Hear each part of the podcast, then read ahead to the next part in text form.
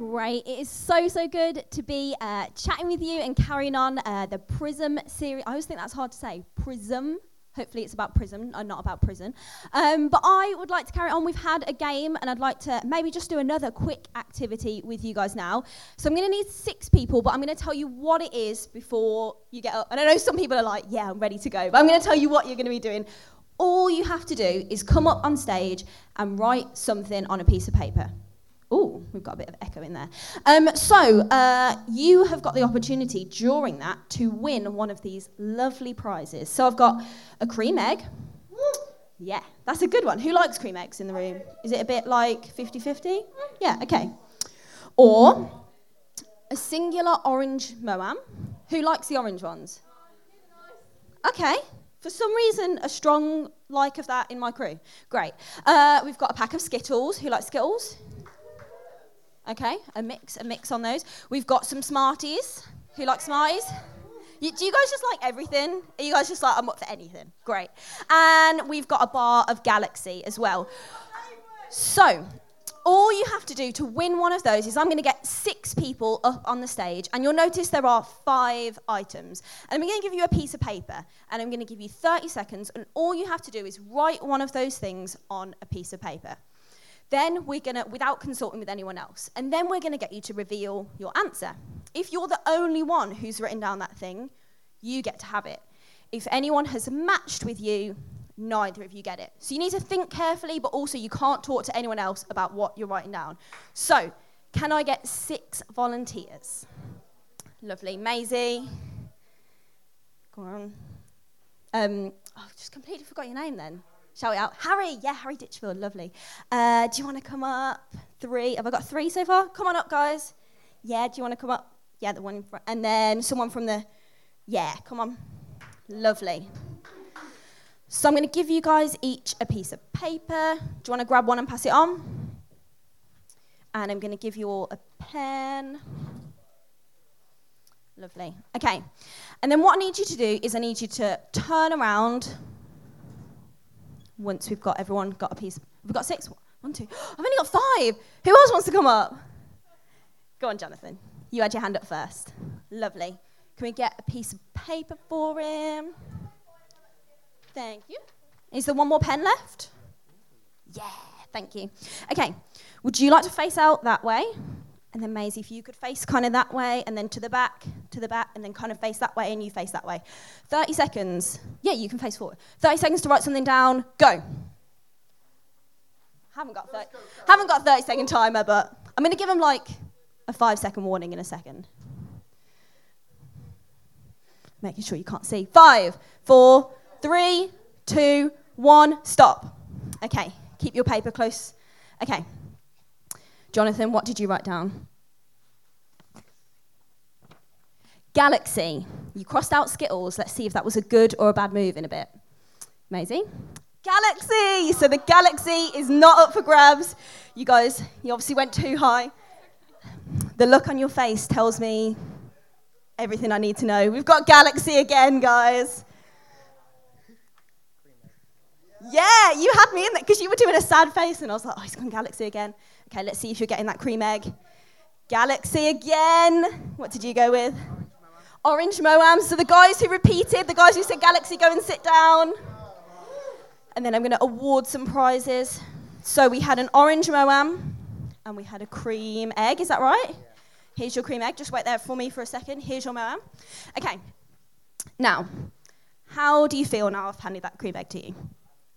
Happy, I guess. That's exactly the word I was looking for, and I didn't even prepare you for that. How do you feel now you have your orange Moam? Not good, because I don't like them. But you went with it. Yeah, great. You guys can sit down and you guys can eat those. Yeah, just take it with you. It's all good. It's all good. Right, let me get rid of some of this stuff so I can chat to you.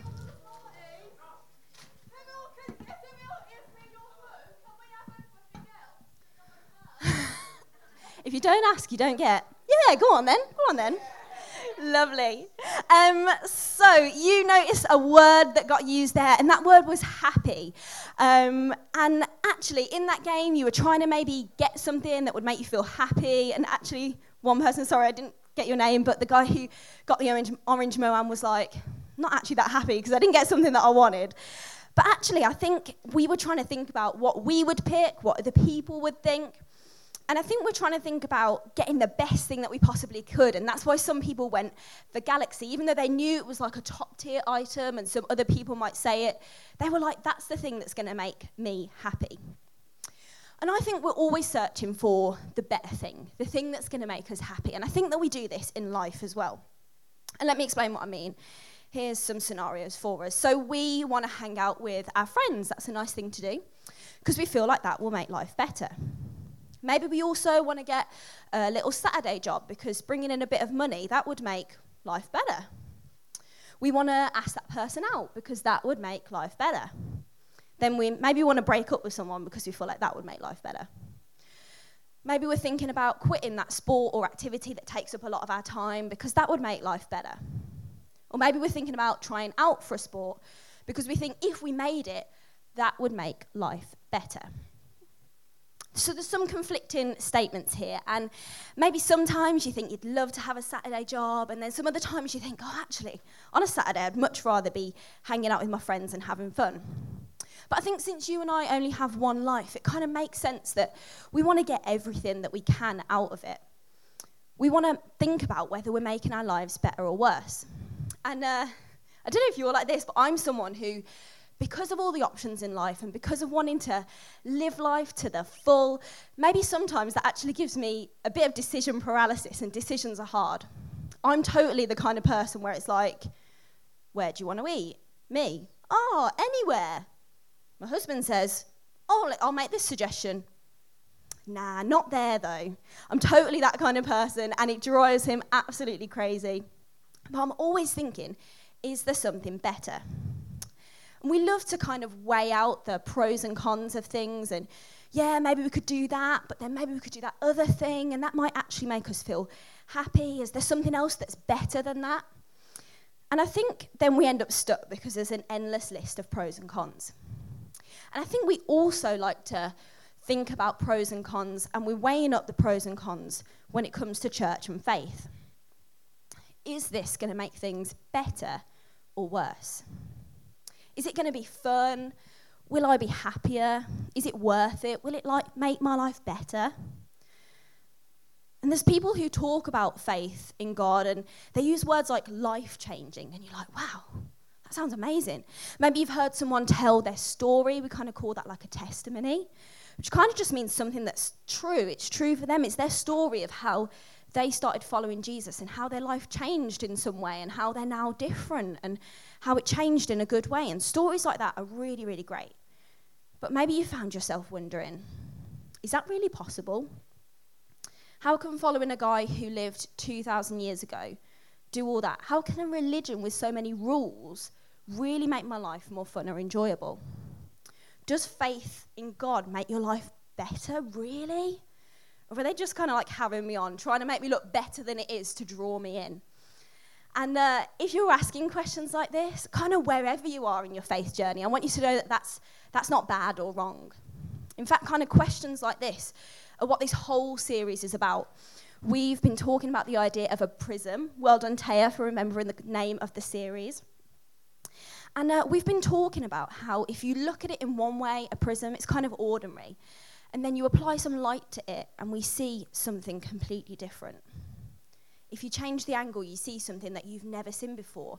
And we're talking about that it's kind of Jesus is a bit like that too. When we take a closer look at who Jesus really is, there's always more to discover, and we can see things that we have never seen before. So if you've ever wondered if following Jesus can make your life any better, you're kind of not on your own. In fact, for thousands of years, people have been asking this question. And Jesus kind of liked to, when he was on earth, he liked to kind of tell stories and kind of talk to people using illustrations and things like that. And I find that so useful because I'm quite a visual person. So one of these things and stories and kind of illustrations that Jesus liked to use was this idea of a shepherd and sheep, because that kind of made sense to people. There were lots of shepherds around, there were lots of sheep. It was kind of an everyday normal job, so it made sense. And Jesus referred to himself as the good shepherd, that he was going to he was trying to say that he was going to look after people. He was going to protect people. He was going to take care of us, move us where we need to go, help us to rest in safety. And then right in the middle of this teaching, Jesus makes this huge, slightly strange statement. He says this in John 10:10. He says, "The thief comes only to steal and kill and destroy." And people were a bit like, hang on, Jesus. It was like a tap him on the shoulder moment. You were just talking about sheep and shepherd and good things, and now you're talking about a thief, a thief's part of the conversation. It seems a little bit strange. And then Jesus continues, and it gets even more interesting. He says, "The thief comes only to steal and kill and destroy. I have come that they may have life and have it to the full." And Jesus is making a point. He's trying to show the difference between this thief who comes to steal and kill and destroy and the good shepherd. But actually, maybe sometimes we're tempted to maybe see Jesus as more of the thief sometimes. Think about it this way. I think sometimes we think Jesus is all about stealing our fun. Maybe sometimes we think following Jesus will kill our relationships, and it'll make relationships with friends a bit hard. I think we think Jesus will destroy our personality and turn us into religious robots. Maybe we even think that sometimes. We think that if we follow Jesus, our future will be stolen, killed, and destroyed, that we'll have to give up things. We'll have to give up on our dream, give up on everything we really want, and live a boring life. And I think we're tempted to think that. But Jesus is actually saying something really different. He says, "I didn't show up to take away your life. That's what a thief does. And I'm no thief. I've shown up to make sure that you have life." Not just any life, but in his words, he wants us to live life to the full. And Jesus' goal isn't for us to have less of a life. He wants to give us more life and a better life. So we've spoken about what it isn't and what we can think sometimes. So does Jesus wanting us to have a more full life mean that we're going to get everything we want? Everyone's going to want to date us, or everyone's going to want to be our friend. We'll never get bored, ever. We'll never get our feelings hurt or feel any pain. I think you can see where I'm going with this, that, sorry, it doesn't quite mean that. But what it does mean is that Jesus wants more for us than just giving us what we want right in that minute. He's not a genie or a vending machine. He's actually deeper than that. He wants to lead us to more peace, joy, purpose, adventure, community, more of the good stuff that makes life really fulfilling, and maybe in ways that we didn't even expect. So I think the main thing that Jesus is really trying to get to in this passage, and this is our bottom line here, which is because of Jesus, we can have life to the full. So how does that even work? How do you find the more, the better, the fuller life that Jesus talks about? And I think it might actually be simpler than we think. So maybe for some of you, the first step is to say yes to Jesus for the first time, to have this life lived to the full. It says right there, because of Jesus. And maybe you've always thought that Jesus was angry or boring, or you can insert whatever word there that you maybe have thought about him, or that following him means living a miserable, boring life. And today I'd really like you to consider this question. What if that isn't true? What if there's another view of Jesus based on who he really is? What if there's a better view of Jesus that could change everything? What if Jesus really is like this prism that we've talked about? And if you look a little bit closer, you might see something different. And I think one of the only way really to answer some of these what-if questions that we have is by connecting with the person that they're all about. So we find out what someone is actually like by spending time with them. And I think the same is true for Jesus as well. And I really believe that Jesus wants to give each and every one of us a full life. Not full of worldly stuff that makes us happy today and fades tomorrow, but the real stuff that lasts. So I just want to do something in the room. I'd really love it if you could all just close your eyes. And this isn't to do anything weird or anything like that. It's just to kind of offer a little bit of privacy to the people around who maybe they feel like they want to respond to this. And if you don't, that's fine. You can just stay there with your eyes closed. And I would just really like to just kind of lead a response to, maybe you think you would like to look a little bit deeper. Maybe you wouldn't say that you kind of have any kind of relationship with Jesus, and maybe you're saying, I'm not all in, but like I'm willing to take a closer look. And if that's you, all I'd like to do is just pray for you. So all I'd like you to do is just, with everyone's like eyes closed, I'd just really like it if you could just pop your hand up in the air just for a second until I've seen you, and then you can put your hand back down. So if that's you, I'd love you to put your hand in the air right now. Great. And I'm just gonna pray. God, I want to thank you so much for who you are. God, I thank you that we can look deeper and see something new.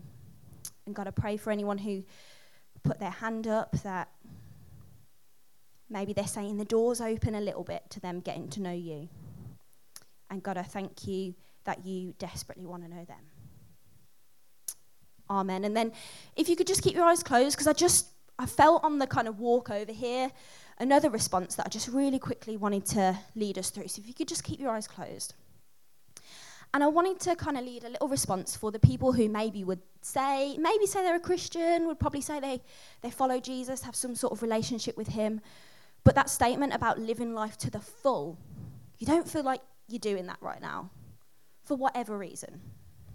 And I think the kind of way to figure out if that's you or not is think right now and remember the reasons that you said yes to Jesus in the first place. Are you living your life every day as though those things are true? Like when you realise that Jesus loves you and he loves every single person, are you living your life as if that's true? So if you maybe want to say right now, God, I want to live a full life, this life that you speak about, would you just put your hand up now for me, please? That'd be great. Great. Amazing. I'll give another few seconds. Okay, great. I'm just going to pray. God, I thank you so much that you want to give us a life and a life in all of its fullness.